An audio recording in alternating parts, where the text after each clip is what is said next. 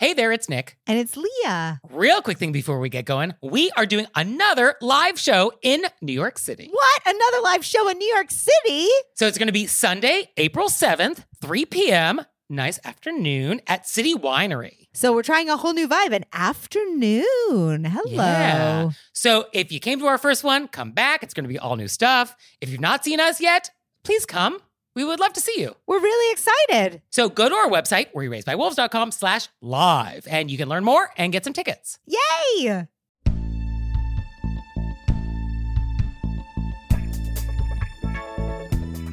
Do you waste water in the bathroom?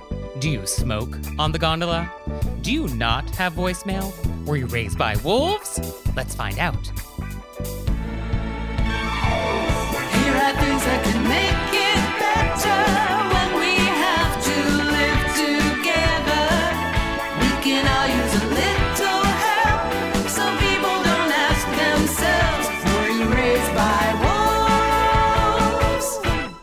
everybody, it's Nick Leighton. And I'm Leah. And let's just get right down to it with our amuse bouche. Oh, let's get in it. so, for those at home who don't know, Leah has no idea what these are, and I do take special pleasure in trying to find amuse bouches that she has never heard of. So, for today, I want to talk about otohime. Do you know what this is? No. Okay. so, wonderful. I already knew I wasn't going to know. And then I was just like, no, I don't know. So, otohime. So, this is a thing that is found in women's restrooms throughout Japan. And so, here's a little background. It is said that some Japanese women feel embarrassed making noise using the bathroom. And this embarrassment is not necessarily even just for them, it's for other people in the room with them. And so, because of this, what was happening is that women would flush the toilet throughout their entire time in the stall over and over. And this, of course, wastes a huge amount of water. I mean, gallons and gallons of water. And so in the late 70s, in the city of Fukuoka, there was a drought. And they did this public education campaign, which was like, maybe we shouldn't waste water, everybody. But it didn't work. And women were still just flushing over and over and over and over and wasting a huge amount of water. And so, of course, necessity is the mother of invention. and so the Toto Corporation, which maybe you're familiar with, they're like the first name in Japanese toilets. And if anybody has $10,000, I would really love a Toto NX1 toilet. It's like the top of the line Toto. It's like the best Toto you can buy. I would really love one in my home. Sidebar.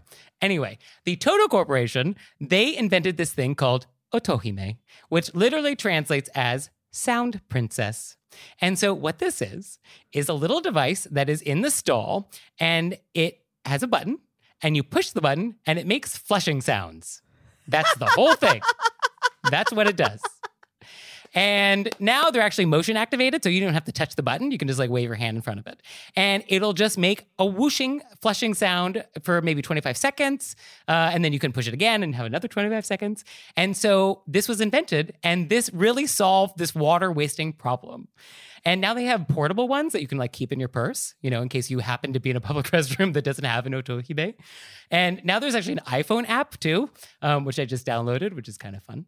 And so if you're ever in a Japanese restroom and you see like this little device that looks like a building intercom with like a speaker and a button, this is what this is. So you can push it and you can make a flushing sound. I wish our uh, friends at home could see my face because I am grinning ear to ear. This is phenomenal. And I would love this in restrooms everywhere. So, would it be weird if you had a portable one in an American restroom and other people were not expecting electronic flushing sounds to be coming out of your stall? I've been in restrooms where people are just constantly flushing. Like this is this happens. So I would assume that people would just think that I was constantly flushing. They wouldn't jump to, "Oh, she has one of those electronic flushers." oh, it must be a sound princess. and it should be noted that men also feel embarrassed too. They did like some survey, and like a significant number of Japanese men also felt this. But this device is more commonly found in women's restrooms in Japan. So there you have it. what a delight. Otohime. How cool is that?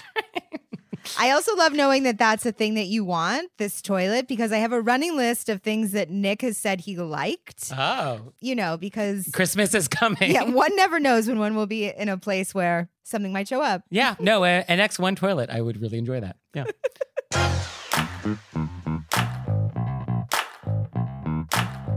And we're back, and now it's time to go deep. Deep in a snowdrift. So today I want to talk about skiing etiquette.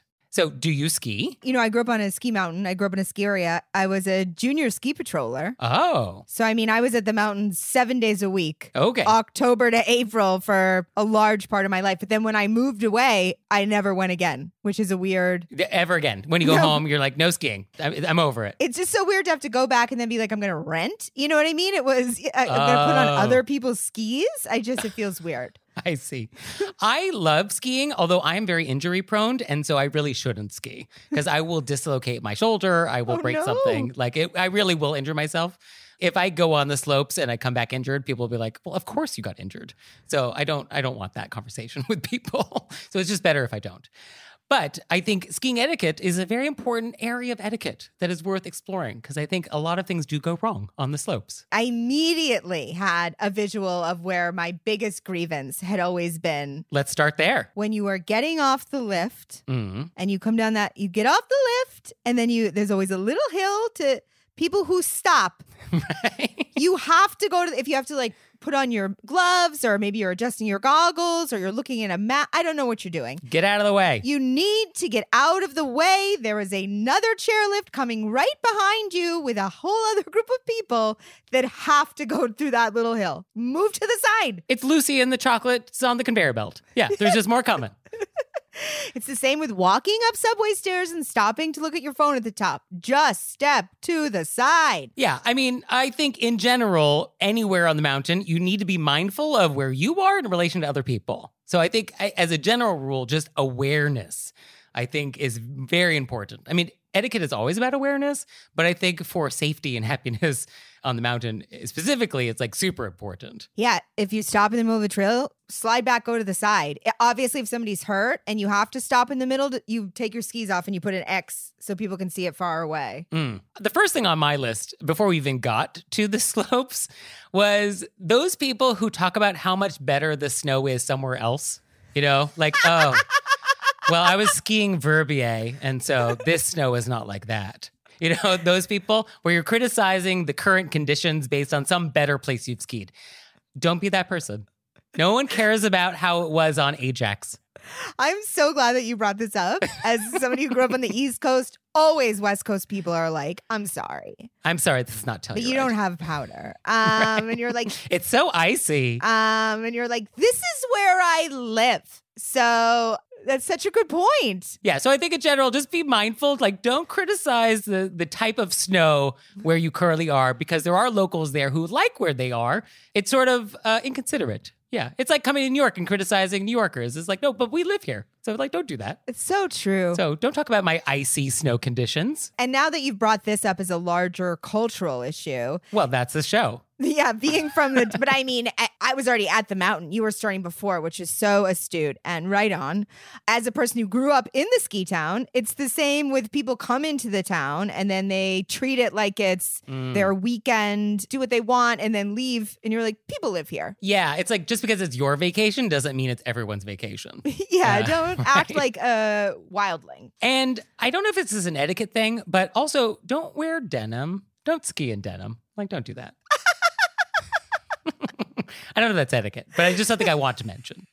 There is some nice denim out there. That you ski in, No, but if I saw somebody wearing denim, I'd be like, what a statement, you know? it's a statement. It means, they loved the 80s. yeah, and they like being wet and cold. Maybe it's a, a wind pant that looks like denim I see. Okay. just to like throw people off. sure. It's uh, the easy spirit of pants. It uh, looks like a denim, but feels like a windsuit. Okay. Easy spirit. You're killing me. So, okay, so now we're on the slopes. Definitely when you're on the chairlift, like get out of the way.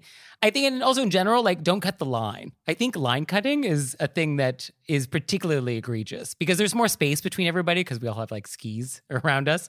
But we don't want to crowd people, but we also don't want to cut in line. So I think be very mindful of like how the line is working. Oh, yeah. Line cutters. I mean, we've discussed they're at the top of the list of the worst people. They are the scourge of humanity.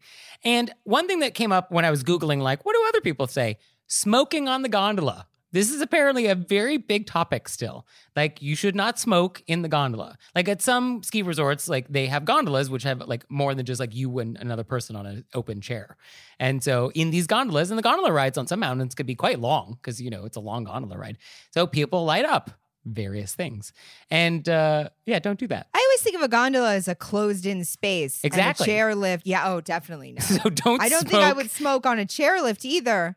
I mean, if you're with your group and you all smoke, I mean, I, I don't know, but definitely don't smoke with if you're on the singles line and you jump in with a group of four and then you're like, but I'm outside. No, you're sitting with four people. Yeah. So, but smoking definitely is a topic that tends to keep coming up in a lot of the please don't do this when you're skiing lists. So I mentioned it here in case anybody was like, oh, maybe I will smoke in this gondola around strangers. Okay. I didn't even know it was legal to smoke in any indoor environment. yeah. Well, here we are. And then I guess a lot of people are concerned about how you carry your skis. Like, what is the proper way to actually carry skis? And there's a lot of like different styles. There's the bazooka, where you like have your skis over your shoulder. Or there's like the Tommy gun, where you kind of like have it underneath where you're carrying it. Can you picture this? There's this position called the offering, where you're holding your skis in two hands, like you're offering it to somebody else. There's what's called the Texas suitcase. Do you know about this? No. So sometimes it's called an Oklahoma briefcase. I don't know what people have against Texans or Oklahomans on the slopes, but uh, it does come up. This is where you take your straps on your poles and you strap them around your skis. And so you can actually create like little handles. So you can create like a briefcase handle around your skis and carry it like a briefcase, Oh, okay. right? Can you picture this? Yeah. I mean, as soon as you said Texas or Oklahoma, I was like, I hope it involves snakes. Oh. Snakes in Oklahoma? well, don't you think of like um snake boots? Oh, snakeskin boots. Oh, totally going to I was like, is this briefcase made out of snake skin? Because I love a snake skin. Okay. Um, no, no, that's not what I was thinking of. But I think the correct way, according to most people, and I would love to hear from people in our audience whether or not this is actually true, is you carry both skis over one shoulder with the bindings right behind your shoulder, with the tips in front pointing down, and you kind of rest one hand on the skis to kind of keep it balanced, and you carry your poles with the other hand. I have always seen over the shoulder. That's what I'm familiar with. Right. And then obviously you have to be careful when you turn quickly who's near you Uh, yes. because it's a whole bunch of people with skis over their shoulder and we're all moving in different directions. Yes. Let's not decapitate people. Yeah. Yes. Decapitation is rude. Yes. yes, that goes on the list. It's on the list. Yeah, please don't do that. Yes, rude. And now let's talk about après ski because I think après is like a very important part of the ski experience. Hit it. So, I guess for those who don't know, après ski is literally like after skiing. And so it is the period immediately after people come down off the slopes and like start drinking and hanging out. And for a lot of people, like that's the highlight of the day. Who cares about the skiing? And so I think it goes basically when you get off the slopes until dinner. I don't think it's considered like après ski at 1 a.m. Although I feel like there might be some people who would I want mean, to I've seen that. differ Uh, differ opinion on that. But for me, I think it's more like aperitivo. It happens before dinner. So that's my thought on that. And I think for après ski, you want to basically not go home and change and get dressed up and hair and makeup and return to après ski. Like that's not the spirit of après ski. no, you're like skiing in. Yeah, you, you show up in like the clothing you were wearing skiing. That you you do that. Yeah. You can put on a hat. You can change into like regular boots rather than like your ski bindings. But like other than that, like that's the wardrobe. That should be the look. It is weird to arrive fully made up, like you're going out for cocktails for après ski. You know, this is like you just skied in straight from the trails. You pop out of your bindings. As an except maybe you change your boots, but I can also just see you opening up your boots and then walking around. Yeah. Although I think if you do do that, please don't be like the people I see uh, on the internet dancing on tables in your ski boots. Like, no, don't do that, please. no. So- I know it's tempting, but let's not do that.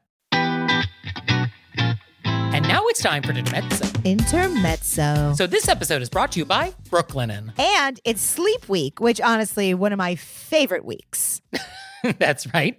And Brooklinen's high quality sheets are the key to getting your best rest this sleep week. And whether or not you sleep hot or cold, you can discover the secret to sweet dreams with one of Brooklinen's six different weaves. And believe it or not, Lee and I have different weave preferences. I'm sure everybody's so shocked. yes, I'm a percale kind of guy. And so I'm currently sleeping on Brooklinen's percale sheets. And I'm a sateen. Of course you are. Of course. I mean, of course I am. So transform your nighttime routine and improve your sleep overnight with Brooklinen's customizable bedding bundles, saving you time and money. And I went with the bundle that's all white, and I like hotel living. I actually got this gorgeous, they're striped. Mm. And then I got the a duvet cover that's this beautiful sort of bluish gray and it matches our ocean theme perfectly. And I love getting in these sheets. They're so comfy. And then pulling up that duvet and it just feels like I'm I'm in a cloud. So get your sleep back on track with Brooklinen's bedding and home essentials. Shop 20% off everything, plus up to 45% off bundles during Brooklinen's Sleep Week. Sales happening now in store or online at brooklinen.com. That's B R O O K L I N E N.com for 20% off. It's only a kick, a jump, a block. It's only a serve. It's only a tackle, a run. It's only for the fans. After all, it's only pressure. You got this. Adidas.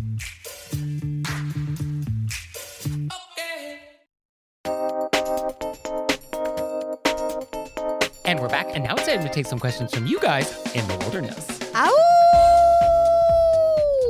So our first question is, quote, This may be a ridiculous and irrational annoyance on my part, but I need to ask.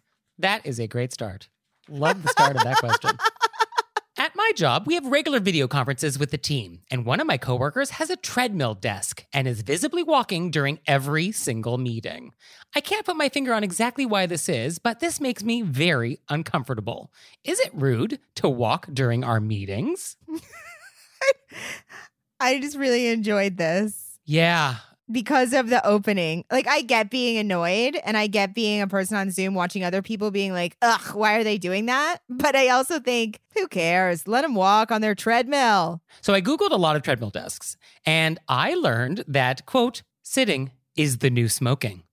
So basically, you got to keep moving for your health. It's very important for your health. You got to keep moving.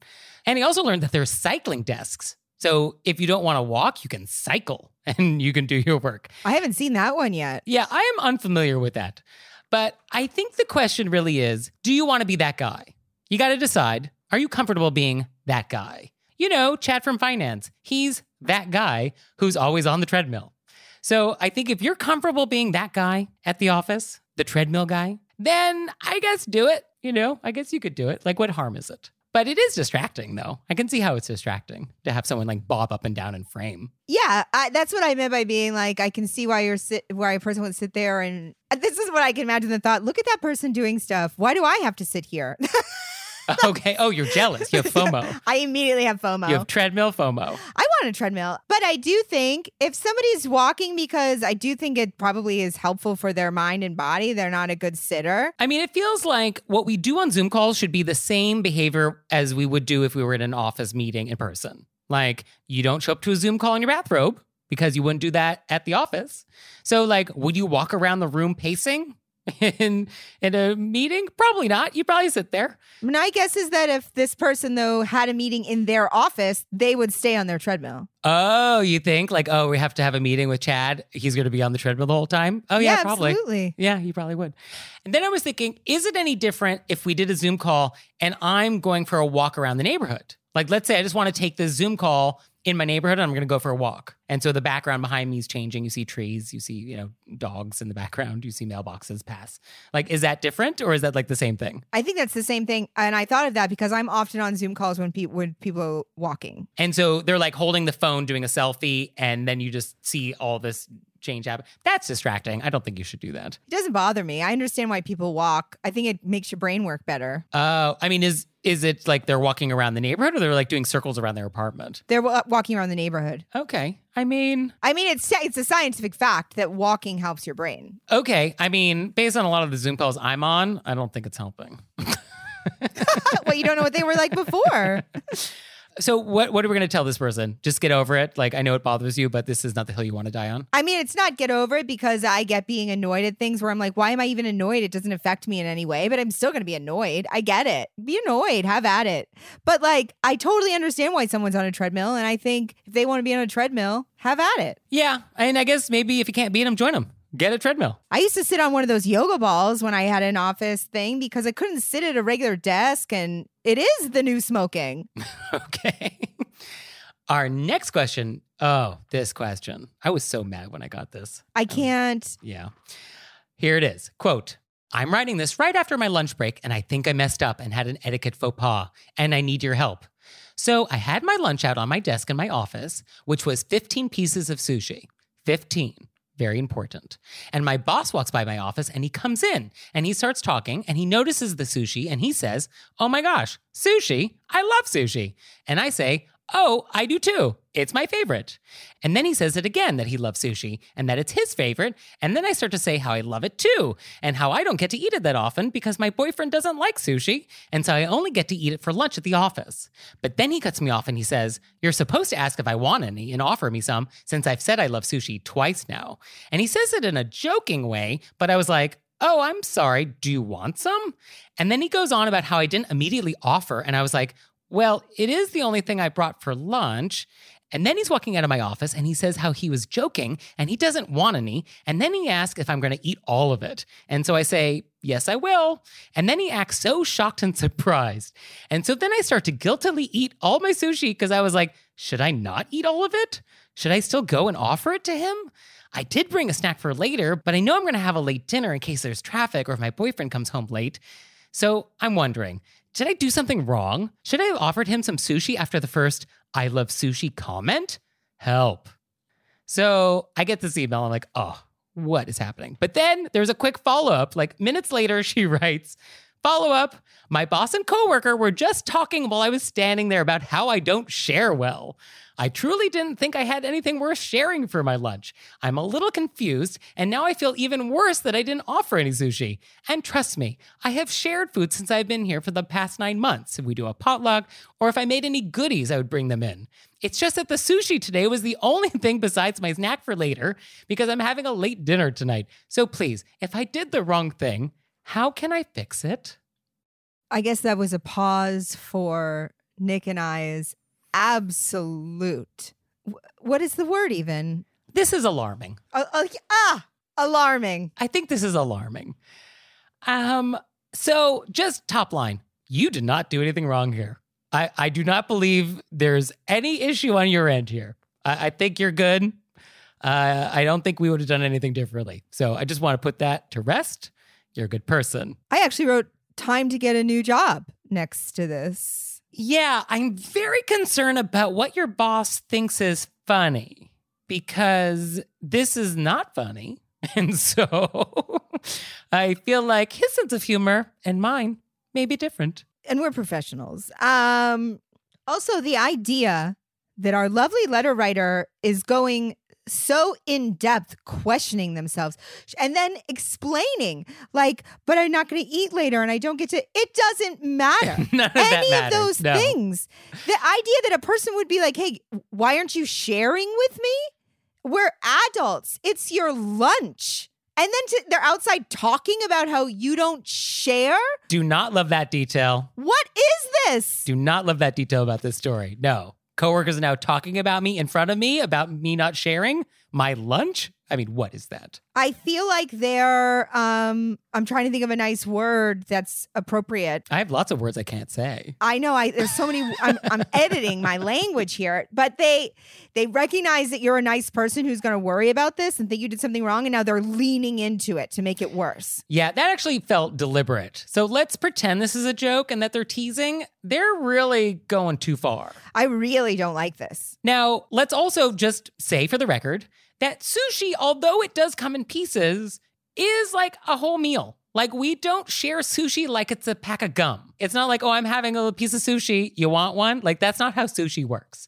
And for a boss to walk in and want 7% of your lunch, like, that's just not a world we live in. Like, who asks for a piece of sushi? Also, if you brought in a shareable food, it's not for them to be like, oh, are you not sharing your food? Are you going to eat that all yourself?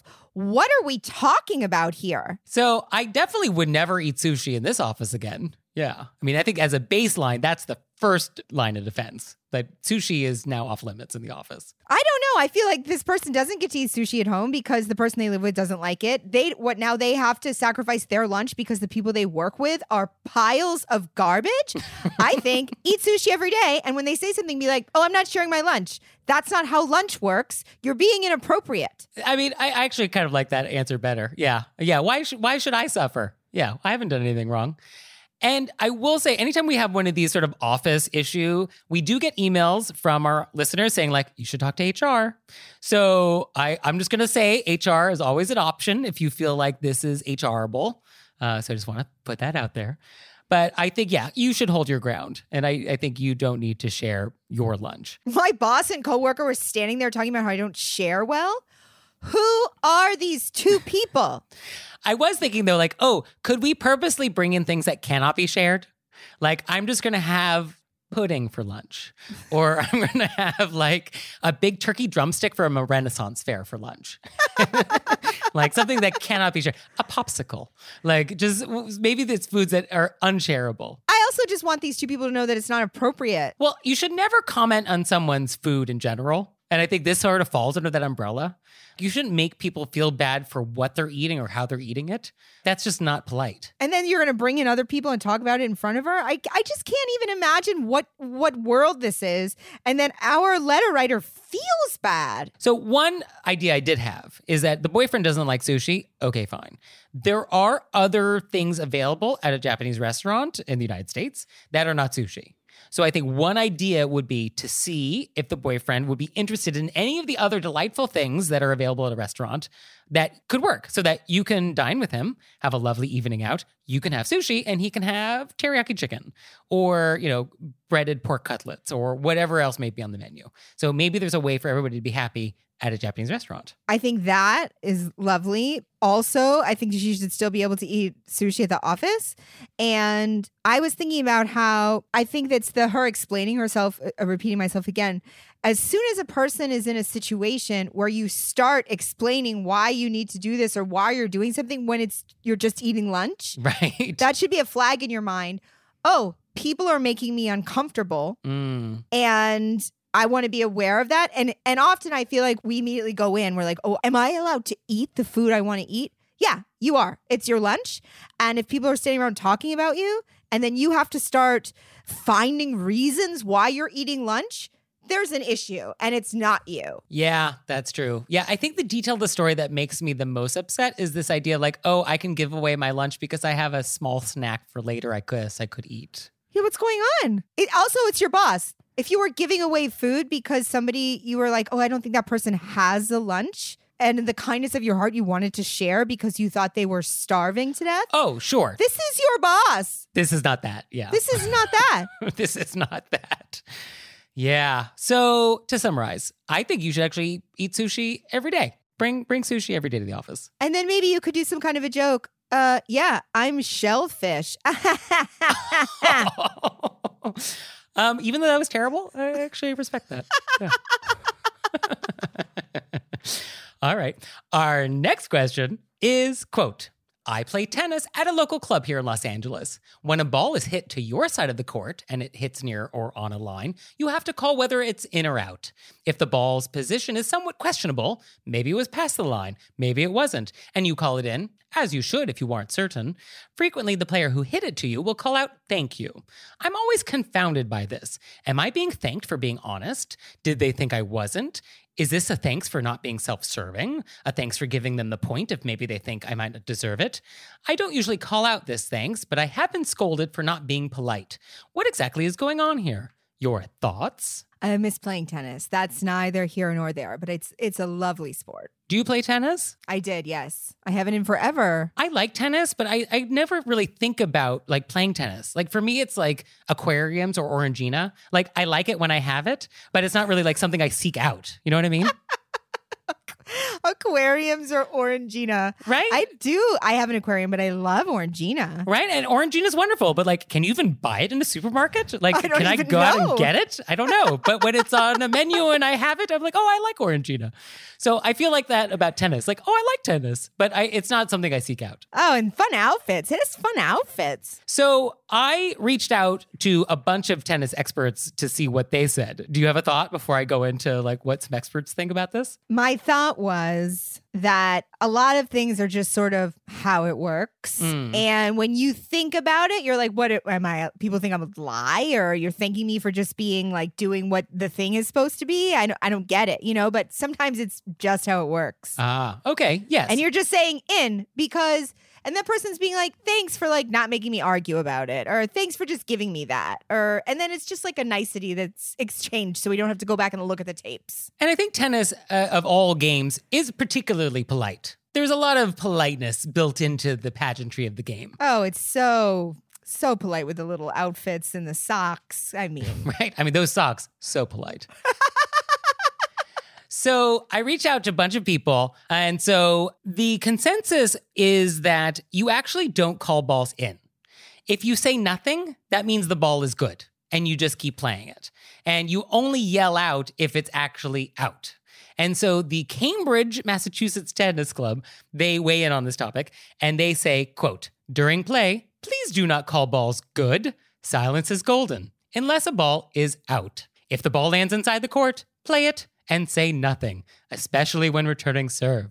So what happens if you call a ball good is that, you know, somebody's 80 feet away. They don't know that you said good necessarily. They may actually think the ball was out. And so there's confusion. So you only yell stuff about the ball if it's out. That was what I learned in my research. so i guess our letter writer i mean it seems that the people that our letter writer plays with are doing the opposite It feels like our letter writer is calling all balls and their status, not just balls that are out. No, it feels like our letter writer is being asked to call all balls and she's only calling balls that are out. So she's technically following the rules. Oh, yes, I think that is a interpretation that's available to us. Yes.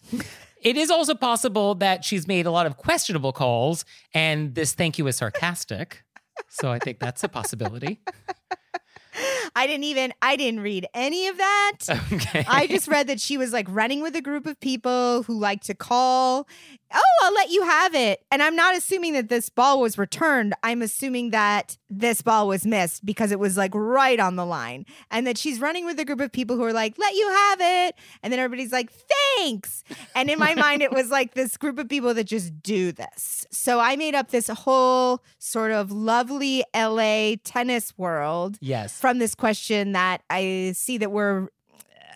I maybe uh, took some liberties with my reading of it. Well, I mean, I am weighing in on a more New York style of like, of course, this is sarcastic and sassy. How could this be sincere thank yous? No, possible. And I was like, obviously, it's just a group of people who are just like, thanks for giving me that. And then she's like, obviously, I would. Why you don't have to thank me? I'm just a great person. And you know what I mean? I think the most charitable reading of this is that you are being thanked because you gave the other player the advantage. And so that is why you're being thanked. And so I think we can leave it there. That's a sincere thanks. And I guess if you were in a place playing tennis where there's this thank yous happening for everything, then you should participate, uh, especially if you're being, quote, scolded for not doing it.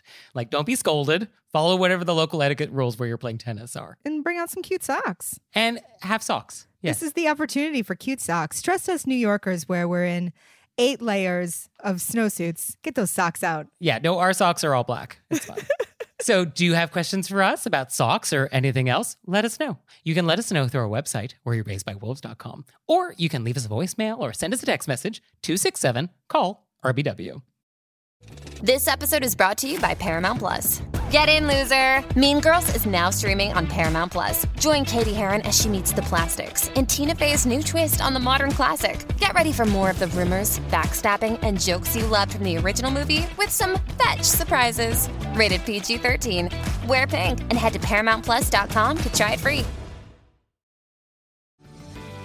This episode is brought to you by Paramount Plus. An unlikely friendship begins in the Paramount Plus original movie Little Wing, starring Brooklynn Prince with Kelly Reilly and Brian Cox. Reeling from her parents' divorce, Caitlin steals a valuable bird to save her home, but instead forms a bond with the owner, leading to a new outlook on life. Little Wing, now streaming exclusively on Paramount Plus. Head to ParamountPlus.com to try it free. Rated PG 13.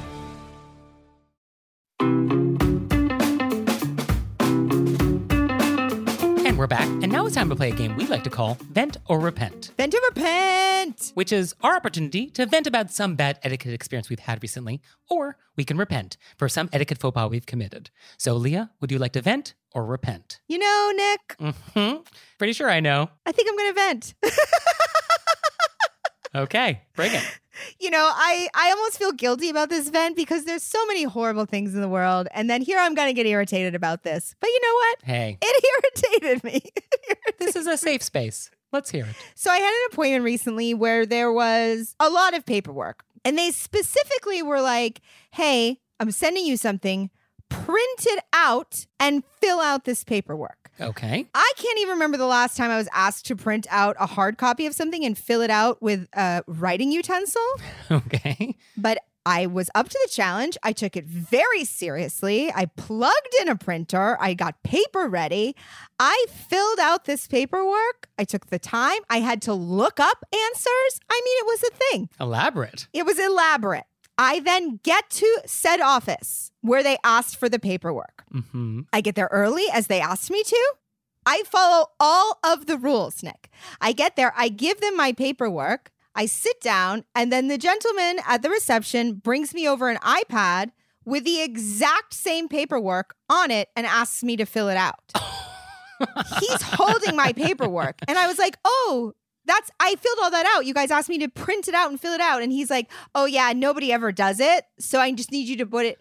And then I was like, then why do you ask? And also, you won't just accept the paperwork. You're Yeah. gonna make me do it all over again. I'm going to do it again when I, and then I said, well, you have the paperwork in your hand and I had to look up those answers. So can you at least give me the paperwork back so I don't have to start looking everything up again?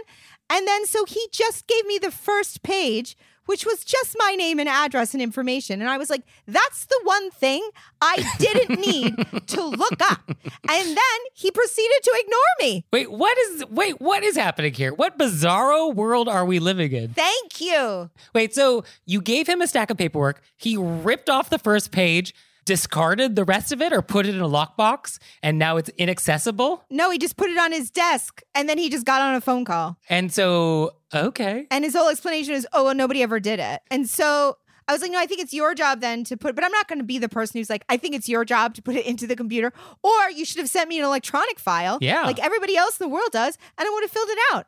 But I'm now being punished for doing my homework. I'm a big homework doer. I don't want to be punished. I want the recognition that I did what I was told instead of being spoken to like I'm garbage. Yeah, I dislike when you're punished for doing the right thing and following instructions. Like that's maddening. Right? It's like I followed instructions and I'm being punished for all the other people in society who ignore your instructions. Like I'm being punished for other people's bad behavior. And like this is maddening. Right? Yes. And then they made me feel bad. He just like ignored me and got on the phone. And you know me, I wasn't rude. Because it's also like, oh, well, you shouldn't have followed instructions. That's your fault.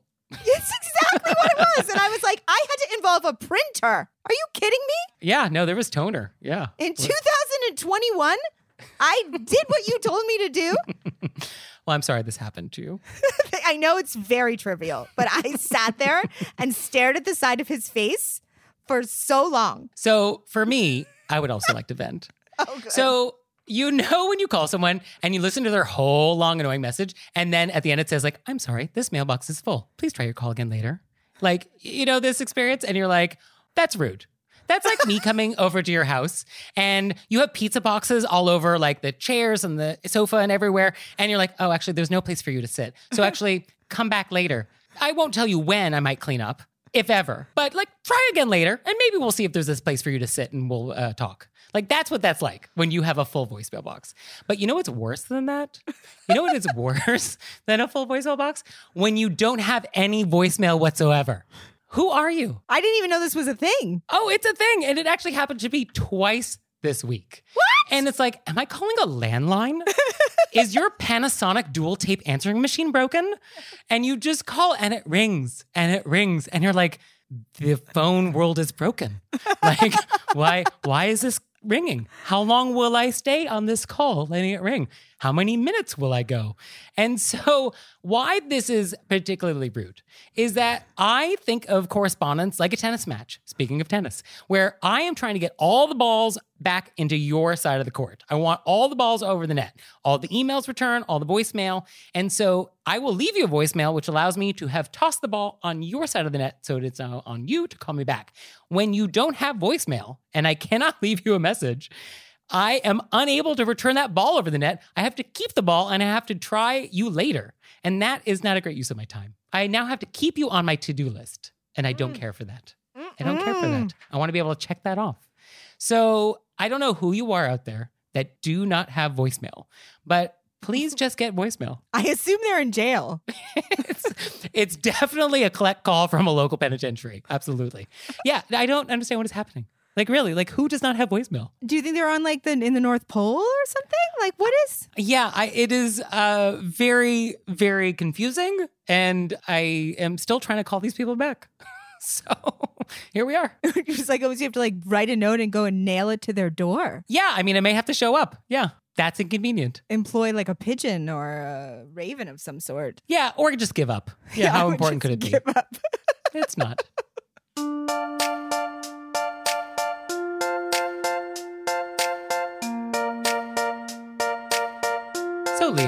Have we learned? My God, I learned so much. Okay. I learned about Sound Princess, Sure, Otohime. Princess Flush. Princess Princess Flush, uh-huh. I love it. I love it. I want it everywhere. Okay. I also learned that if I didn't make it specifically clear, I have a deep jealousy of treadmill desks. And if I saw one, my immediate feeling would be jealousy, and I want one. I learned that about myself. and I learned that if I need something printed, I can come to your house. You got a printer. No, I'm out of paper now. That was the end of my paper. well, thank you, Leah. Thank you, Nick. And thanks to you out there for listening. If I had your address, I'd send you a handwritten note on my custom stationery. He would. So for your homework this week, I want you to check out our Patreon because did you know that we have faces? And you can see our faces say words on our Patreon. We have videos. We make little videos, lots of bonus content. So go to our website, click on membership, and if you join our Patreon, you can see all our little videos and they're kind of adorable. So check it out and we'll see you next time. Bye. Bye. All right, Leah, it's time for Cordials of Kindness, the part of the show that you make us do, but I only give you 30 seconds to do it. Ready, set, go. Um, today's episode is actually coming out on my mom's birthday. Aww. So for my cordials of kindness, I just want to say how much I love my mom and I'm super thankful for her. Oh, that's very nice. And we got a lovely note from one of our Patreon members, which was, quote, Dear Nick and Leah, when I woke up today, I realized it's the best day of the week. It's the day I get to listen to a new episode of Were You Raised by Wolves. I just sat down to my desk to start working, and I'm so excited that my first hour of work will include your lovely presence. Before I got started, I just wanted to send you a note to let you know how much I enjoy your show and look forward to every episode. So nice. Isn't that nice? So nice. So thank you. Oh, Leah, one more thing. What? Have you signed up for Patreon yet? I have. Me too. You out there, have you signed up for Patreon yet? No? Well, go to our website, wereraisedbywolves.com, click on monthly membership, check it out, because we would really appreciate it if you'd support our show. We love your support. We would. So please do that, and we'll see you next time. Bye. Bye.